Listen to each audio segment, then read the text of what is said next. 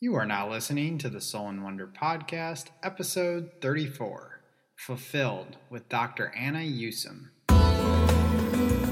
Welcome to the Soul and Wonder Podcast, where the conduits of the body, depths of the mind, and atlas of the soul are explored with devotion. Through cultural exchange, Christopher and Sarah and their guests will deliver sacred wisdom from around the globe, uncovering the hidden gems of conscious living and holistic healing all to empower you on your journey of self discovery. And now, here are your hosts, Christopher and Sarah. Welcome to the Soul and Wonder podcast. We are your hosts, Sarah and Christopher. Hello, everybody. Happy to have you here, as usual.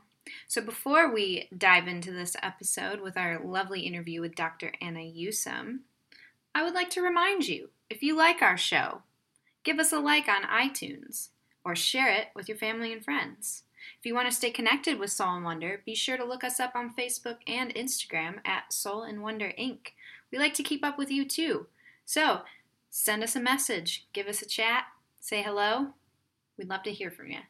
Yes, we always love hearing your comments, questions, concerns, whatever it is. Send us a message and we will get back to you as soon as we possibly can. Absolutely. And this episode is one of our favorites because it's all about fulfillment. This is something that people are often chasing.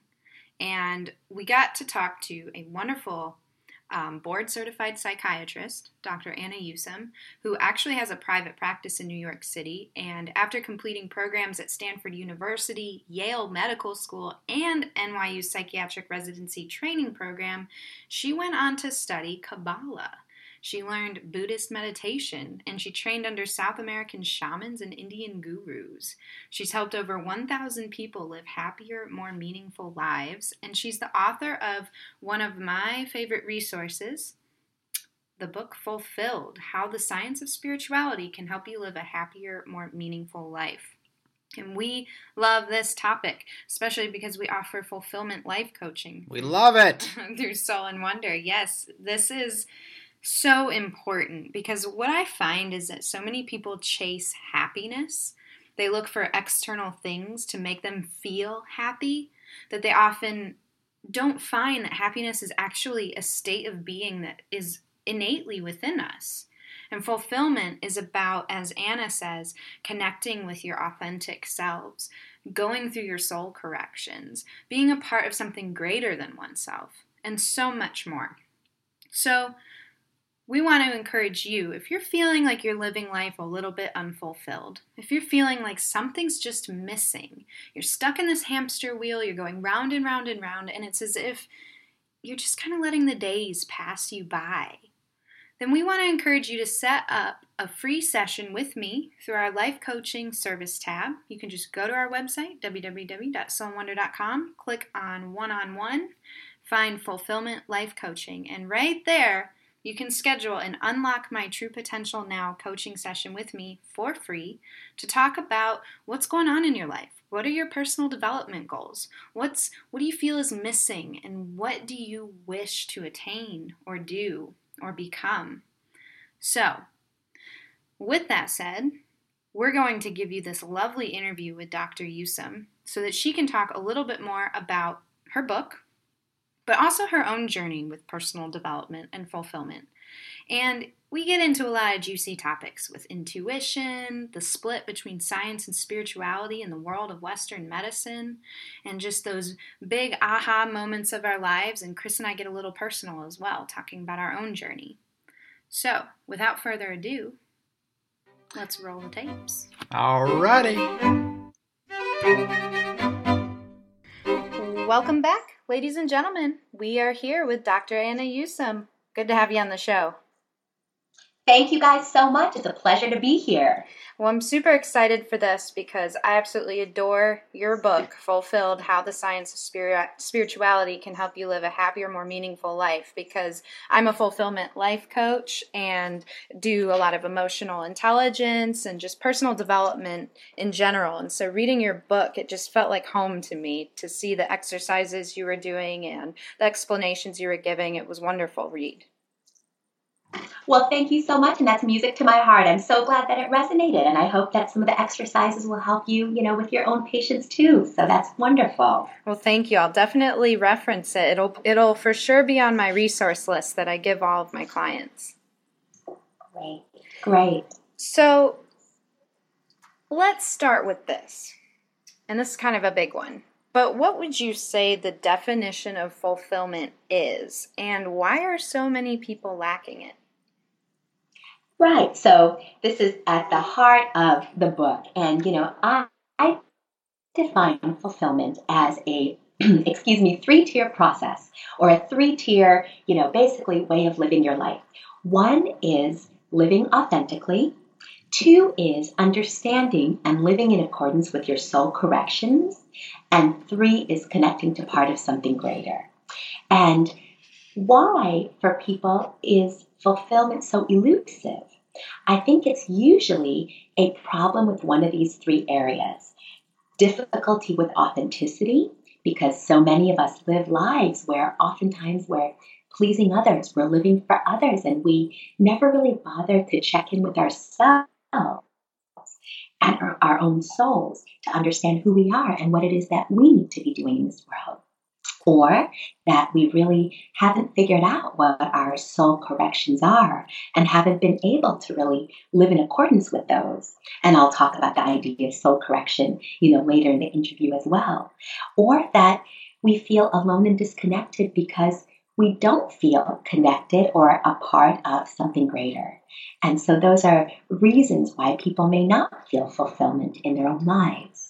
I really would love to touch on the piece that you had mentioned about pleasing others. And I'm really happy that you mentioned that because I feel that, you know, as we grow up as children, we're almost programmed in a sense to take on everybody's beliefs and values and all of this stuff from other people. And it comes to the point where then we are trying to do everything for others and we fall out of this routine this self-care routine of living for ourselves and and living in the moment for ourselves.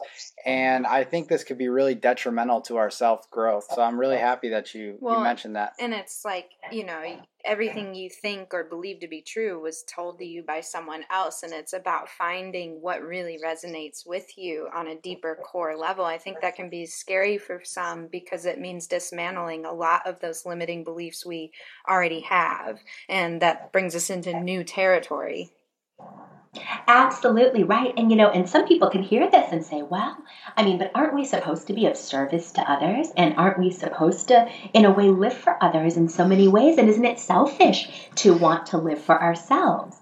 And it's interesting because to think of it on one way, it could sound like that, but actually, from another standpoint, if you know who you really are and are living authentically and are able to tap into the deepest needs of your own soul, usually that will lead you down a path where that's the way in which you can make your greatest contribution to others as well. It's hard to be living a life of service to others or helping others or being a good partner to others or even a good parent or friend if on some level we're disconnected from our own essence and living our lives really as people pleasers. You know, people pleasing, you know, I talk about the idea of addiction. And people pleasing is actually one form of addiction. We don't even realize that we do it, but we can become addicted to the process. And as with many addictions, the more of it that we do, the emptier we feel. Mm. Wow. Absolutely. Well, and the thing is, too, and I can understand the people pleasing aspect because I think a lot of us want to avoid conflict in relationships, right? So instead of getting into a battle or a conflict, if you know that's going to um, ensue from you maybe speaking up or speaking your truth, you'd rather just stay back and just say, okay, well, I'm just going to say what they want, so we don't have to get into this, right? Right, exactly. And that's so often the case, especially with people who are conflict avoidant and especially in relationships with loved ones where the last thing that you want is to constantly have to, you know, explain yourself. Or if your loved one or the person with whom you have conflict is someone who's very set in their ways and where it's difficult for them to actually step outside their own point of view and be empathic of another's point of view. Sometimes it seems easier to just give in and be people pleasing and then go, you know, tell them what they want to hear and then go do your own thing. Sometimes, in a way, people find that authenticity means not necessarily having to explain yourself, but basically kind of throwing the, some people a bone and then going and doing your own thing. Yeah, it's very interesting and often a not a straightforward path as to how people start and are able to identify with and live in accordance with authenticity. Well, it's it's funny because honestly, you know, throughout most of my life, I I lived like that, and you know, it's now now that I'm 30 approaching 31 years of age that I've learned over the past few years as I've been really digging deep and doing a lot of self and personal development that you know what? It's time for me to step up and speak my truth and really show the world who I am as a person and not hold back. And that's taken a lot to learn that. And I'm still going through that process um, because I was that person who wanted to avoid conflict and just say, you know what, I'm just going to go along with what this person's saying for now so I don't have to deal with it. Or and, do what that person wants you to do instead of exactly. your own desires. Absolutely, you know, and Chris, that takes so much courage to do. And it's interesting because often it's fear that holds us back from being able to own our truth. But Marianne Williamson, who is a speaker and educator, and she works with A Course in Miracles, has a fascinating quote about this. She says that our deepest fear is not that we are inadequate, our deepest fear is that we are powerful beyond measure. It's our light and not our darkness that most frightens us. So why do we, you know, not fully own our truth and speak up? It's not often because we fear rejection. It's actually because of the responsibility we'd have to take for our lives if we were truly to be our whole selves and share all our light with others. And so I think your example is a beautiful example of precisely that. Sure, it comes with so much responsibility to fully grow into your true potential and and earn that success and maintain it. And I think also it's a fear that people have that they know once they do harness that power, that means their life is going to change tremendously. Certain relationships may fall away, certain behavior patterns or habits might need to be reformed or at least questioned. And it can sometimes leave people feeling like they're going through this huge transformation too soon. And I think that staying comfortable and complacent avoids that entire, you know, leaping off the cliff into the unknown. Exactly, exactly. There's a chapter in my book on harnessing one's own personal power and about the steps necessary for that. And those steps to do precisely what you're describing include, first of all, relinquishing victim mentality, realizing that we're not victims of circumstances or our childhoods or an unjust world or difficult people, that really our life is our own and always has been. Not to say that people haven't been through pain and haven't been through difficult circumstances that could have been due to others but it's more the mentality itself. The victim mentality could be among the most disempowering mentalities. And victim mentality enables us to blame others and not take full responsibility. So, really, the first step in harnessing personal power is relinquishing that. And it's so ironic, actually, because I believe that those moments that we might define as something that has victimized us tend to be the best catalyst for evolution. It's that moment where we can finally grow and we're so pushed out of our comfort zone because it's typically something external that's that appears to have happened to us. We're finally able to just be ripped from that that foundation we're used to and tested and that's our ultimate chance to become the person we really want to be by using that trauma or tragedy or difficult scenario, you know, to grow. And that's something I speak about a lot, considering um, my past with sexual assault and things of that sort. And that victim mentality, I've seen it swallow people up and drag them to the abyss, you know, and I've also seen how it can once you overcome that, you're just so empowered and ready to use what happened to you to help others at least. Right, right. And it's such an important point in that what, whatever it is that eventually or initially brought you into, whether it be therapy or into your dark night of the soul or a difficult place, whether that be a trauma or a difficult circumstances or a failure or, you know, the death of a loved one, that could be the initial point of inquiry, but usually that's really an invitation into a life of growth and transformation and self discovery that had that never happened, you never would have started down that path. Which is why what I see in my practices very rarely is the reason that people come to therapy initially, the like the reason that they actually end up staying for, you know, a long time. They come in to deal with one difficult thing. But in the process, they start looking at their life anew and changing so many elements of their consciousness and their personality that they end up leaving a different person for a whole different reason than they ever came. Absolutely. It's incredible. Such a interesting journey we're all on with this personal development. So you'd mentioned um, the dark night of the soul, and I know that in your book you talk about you refer to your own dark night of the soul while you were in Iguazu Falls, Argentina, correct? Exactly. So this exactly. this I feel is a profound life altering realization that many of our listeners could learn from. So I'd love to hear about that and of course feel free to give as detailed a backstory as you'd like to set the scene for our listeners who haven't read your book. Uh, sure, yes. So my own dark night of the soul happens in the midst of my traditional training as a doctor.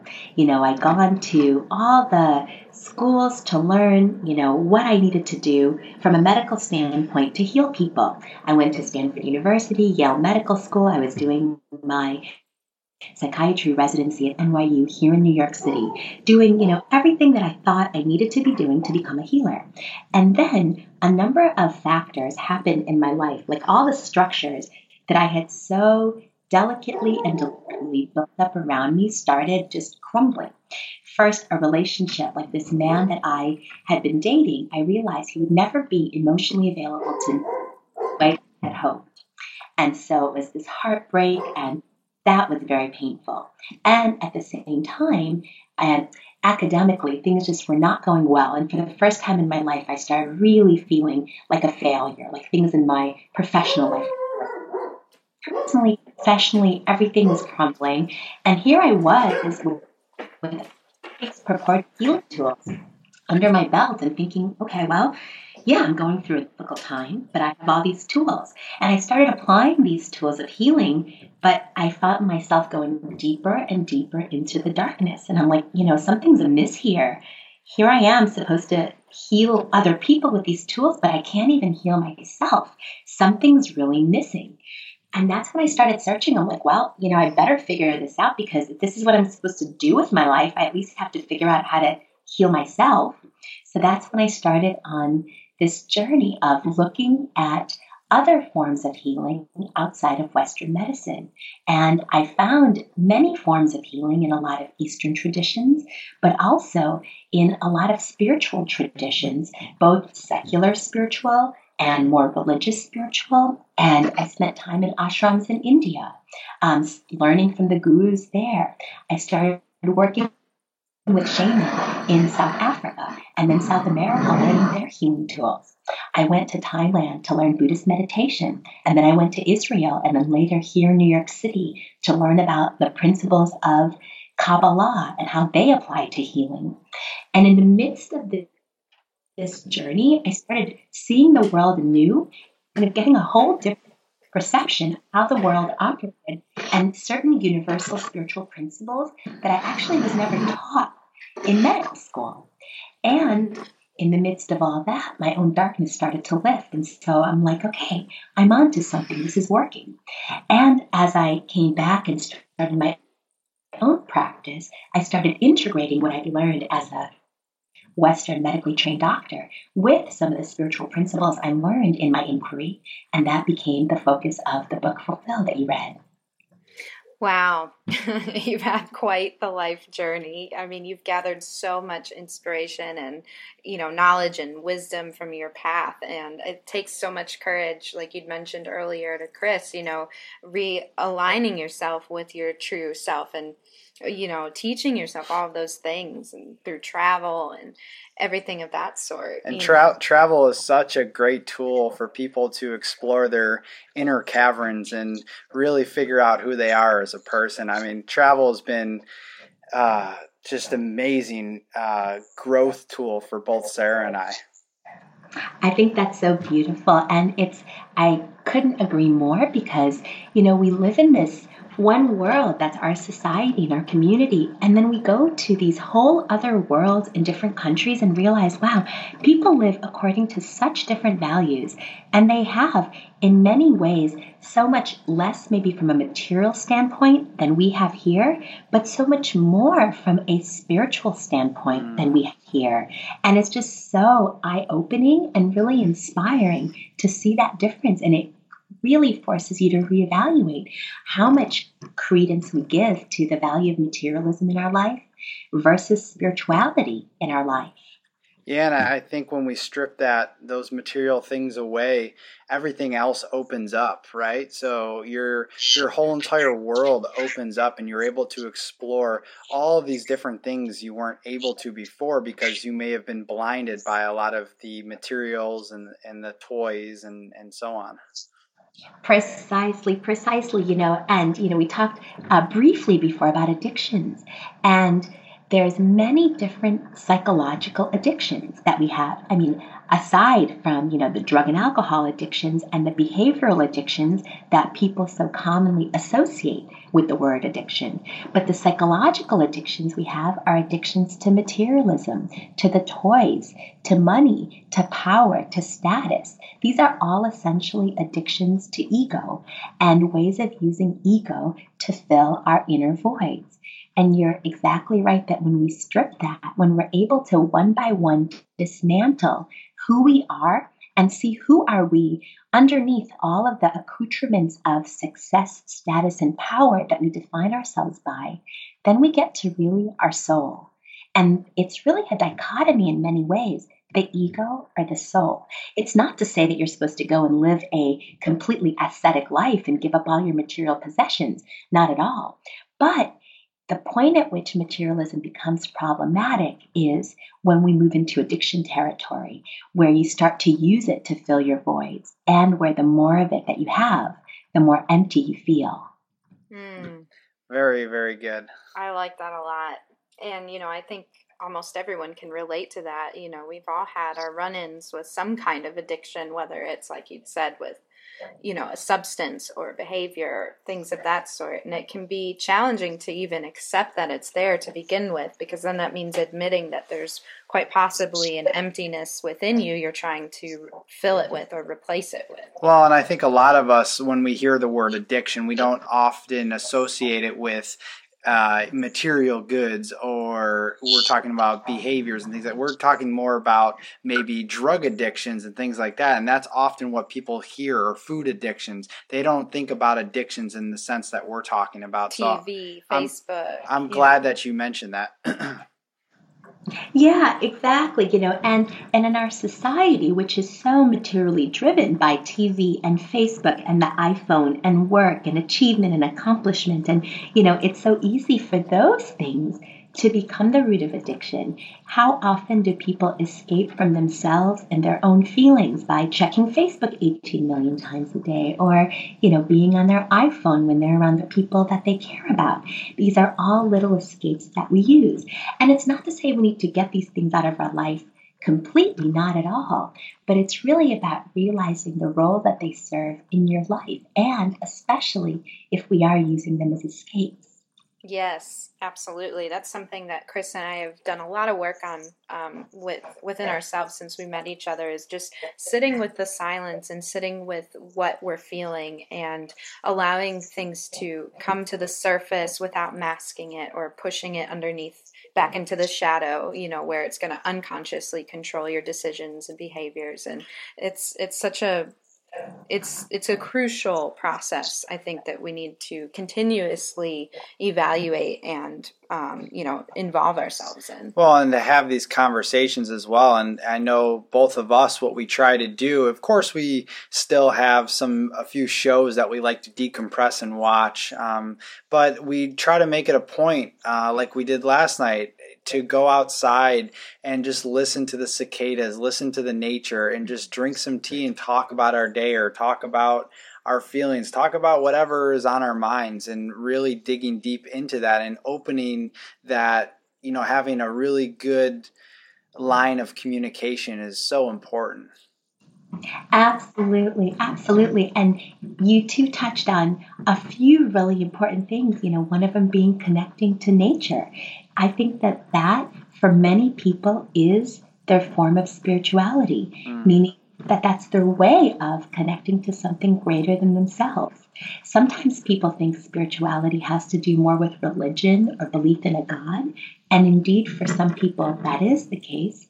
But for a lot of people, their spirituality comes from a connection to a shared global purpose, to Mother Nature, to you know, being able to witness the interconnectedness and aspire to connect more to others when things like an eclipse happen, like just the other day, you know, to be able to really connect to something greater, which also could be a set of positive humanistic values like trust and love and perseverance. So I think that that's hugely important. And then you also mentioned the importance of just sitting with yourself and your feelings as things bubble up. I can't emphasize how important that is because what we're often doing is trying to run away from those things that bubble up. And so often I see people who really just don't like to be alone because the things that bubble up are scary and they need to be busy and they need to constantly be running and checking email and and there's it's not that there's anything inherently wrong with those behaviors, but it's really it's serving a defensive function because we're afraid of, in a way, connecting with whatever it is that we may have unconsciously pushed away or disavowed, mm. you know, lives. And it's like you mentioned, it's those things that if we don't get a handle on them and welcome them into our lives and start to really give them language and give them some understanding, they come back. And you know what we resist persists. They come back and can wreak havoc on our lives in whole other ways as these shadow sides. And they can become patterns in relationships and in other aspects of our lives over which we feel limited control. Absolutely. Absolutely. Yeah and so here's a solution. How about challenge people or our listeners to go out in nature, right? So you can either go take a hike, put your phone away, put all the electronics away, or you can go rent a cabin for a weekend out in the woods or in the forest or wherever you connect best and sit with yourself. And so basically you're getting the nature component, so you have the spirituality of it and then you're getting more into the personal development by default you're going to be going through your inner workings and really finding out who you are at the core. And it may not happen in a weekend, but you'll make a very good uh, head start. Exactly, exactly. I think that's the most beautiful thing. And it's really all these ways of reconnecting with yourself, which involves taking time for, you know, aloneness, taking time for connecting with nature, getting away from everything else, and really starting to listen to that quiet inner voice that only becomes apparent once the screaming of thoughts and emotions could be temporarily silenced. And that is the deepest part of yourself. That's your intuition, that's your soul, that's the divine spark within. And it's only in the quiet that that voice becomes heard. Beautifully said. You know, one of the things that I um, find inspirational about you is that you've really managed to bridge the gap between science and spirituality. And I'm wondering, why do you think there's such a split between science and spirituality in the world of Western medicine? Yeah, you know, and it's a question I've wondered for a while myself because obviously spirituality is very powerful and has been shown in many scientific studies to help people heal from emotional, physical, psychological, and, you know, actually basically a number of illnesses. But the currency of science is really the language of Western medicine. And science is, by its nature, observable, subject to experimentation, repeatable, reproducible, something that you can observe with your five senses, empirical. Now, spirituality by its nature is often the exact opposite. It's very personal and subjective and immanent and sometimes transcendent and something that people experience in the privacy of their own mind and in their own kind of inner world. And that's why there's this fundamental incompatibility. But more and more now, people are realizing, doctors are realizing the power of spirituality and are starting to design studies which start to measure things like having spiritual beliefs and having a spiritual community and more like ideas about transcendence and the afterlife and, and how that really starts to impact people's physical healing. So more and more they're becoming a bridge, but there's still more work to be done. Do you think that some doctors may may be believers already of the spiritual component, but are hesitant to um, I guess, publicize that notion for fear of being discredited or anything of that sort? Absolutely, absolutely. And you know, in my profession, psychiatry, one of the founding fathers of my profession, Sigmund Freud, um, was a die-hard atheist and very well known as such. And he believed that any belief in religion or spirituality was akin to what he called infantile neuroses. So basically, like a baby looking for a bottle. You know, mm-hmm. like we're the babies who are crying because life is so difficult. And we look for this bottle or God or spirituality or whatever it is that we define as spirituality as a way to soothe us. But really, as he saw it, it's a neuroses. It's not really there. God doesn't exist. And we create in our minds this idea of, you know, this father in the sky or which is essentially like the bottle that you give a baby. It's something that soothes us, but it's of our own creation.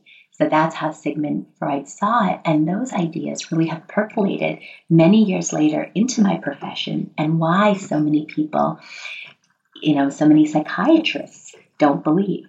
It's actually interesting that in the field of medicine, it's psychiatrists and psychologists that often have the most people who don't believe in God. It's mm-hmm. very you know, it's of, of all the medical specialties.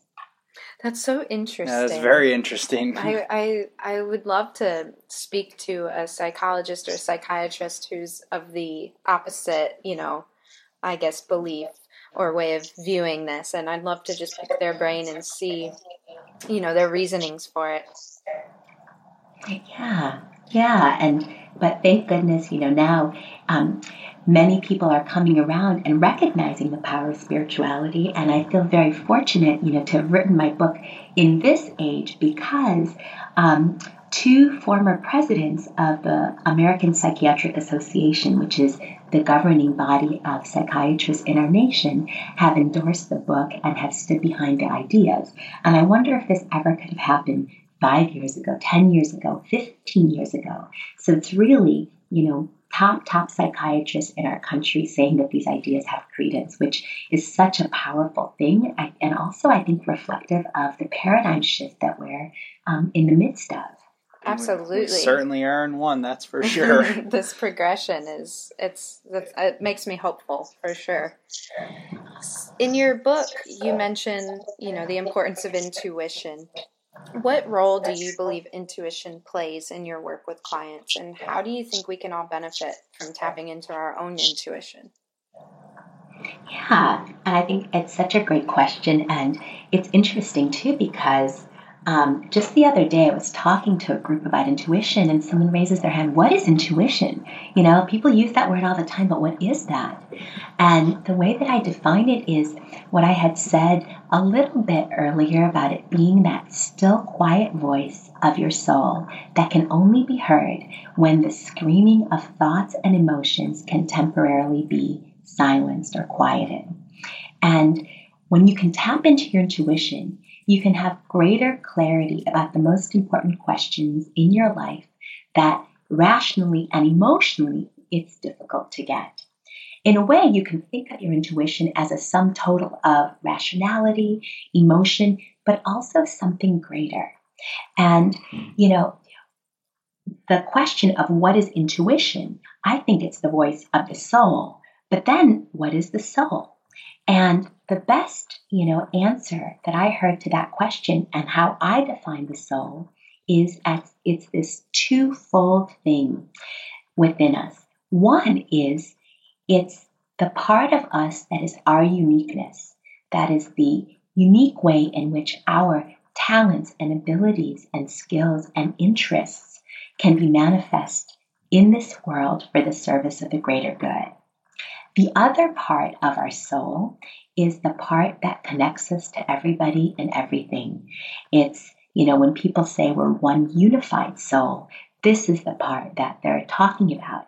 It's the way in which we're actually all connected to each other and where the separation between us really is an illusion.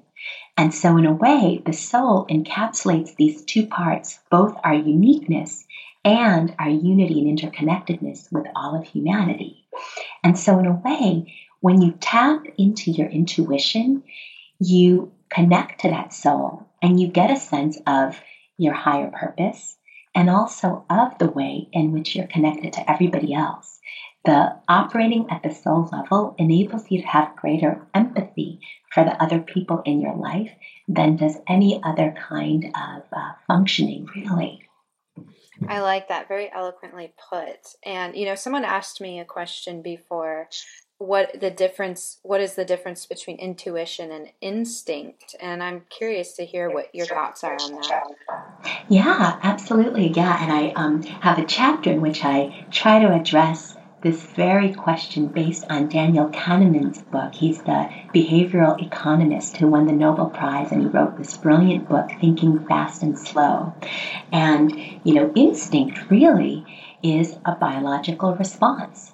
It's our biological response that we have cultivated over time in order to respond fast in times when we need to survive.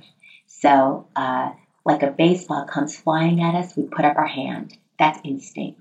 Like uh, we, you know, an animal might smell a predator, they run away. That's instinct. It's in a way, it's really driven in many ways by the part of the brain called the amygdala, which is the fear center of the brain or the most primitive part of the brain where um, our survival mechanisms are located. So, you know, people also, you know, instinct, we can be disconnected from our instinct because it can with our reason and with our mind. It's important to be connected to your instinct, which is a, it's your primal, primitive part, but also an important part of you know being grounded in this world of surviving and you know kind of being connected to your appetites. Intuition, in contrast, is connected to something greater than oneself, a connection to your soul and which is your inherent uniqueness or the divine spark within you and the part that connects you to everybody and everything. And it's something too that grows, you know, your ability to be aware of your intuition and the ways in which you connect to it. It's unique for so many different people, but it definitely amplifies as you embark on that conscious journey to connect with the intuition. And it's almost like a skill that you can practice and open up to. Exactly, exactly. Into this world gift of intuition. And these are people who in our society can be seen as psychics or intuitives or people who others can go to to seek guidance because they can connect to the upper world. And a lot of shamans have this precise ability. But whether you were born with these abilities or not, the capacity for intuition can be cultivated. And it's really you're tapping in and asking the question of what is my greatest good in this particular situation? And when you say greatest good, it's the greatest good of all involved, not just yourself. And, you know, when you want guidance, you can also often ask and pray, you know, in this particular situation, please give me guidance as to what is in the greatest good of all involved. And that could be whether you are in relationship with a person. Should you continue that relationship? Whether you should take a job, whether you should have a certain kind of meeting. You can tap in and ask for intuitive guidance within yourself, or some people see it as asking God or praying, but it's really the same thing. That guidance exists within you and outside of you in the so called upper worlds. Yes, I love it. I love it. I love working deeper with intuition. I love watching others come into their own and connecting on that profound level. It's just such a wonderful experience. Very magical. Yeah, so much magic. Exactly, exactly. And I think that you know, taste of magic. Like we, as adults, we we we kind of run away from that word magic or magical. And I think there's a healthy dose of magic that we need in our lives to keep ourselves childlike and in wonder of every passing moment because as soon as you shy away from though that that magic things become dull and they become kind of just redundant precisely why we named our company Soul in Wonder. I love the name of your company. That's so so beautiful. And I completely agree. And you know, the more you become aware of the magic in life, the more of it you begin to see. And in my book, I talk about it through the lens of synchronicity. You know, synchronicity is a term that Carl Jung, a Swiss psychologist, uh, created to describe those coincidences in our life that have particular meaning to us. And it's like when you think about someone and they call you right away or you haven't thought about someone in years and they come into your mind, but then you bump into them on the street the next day.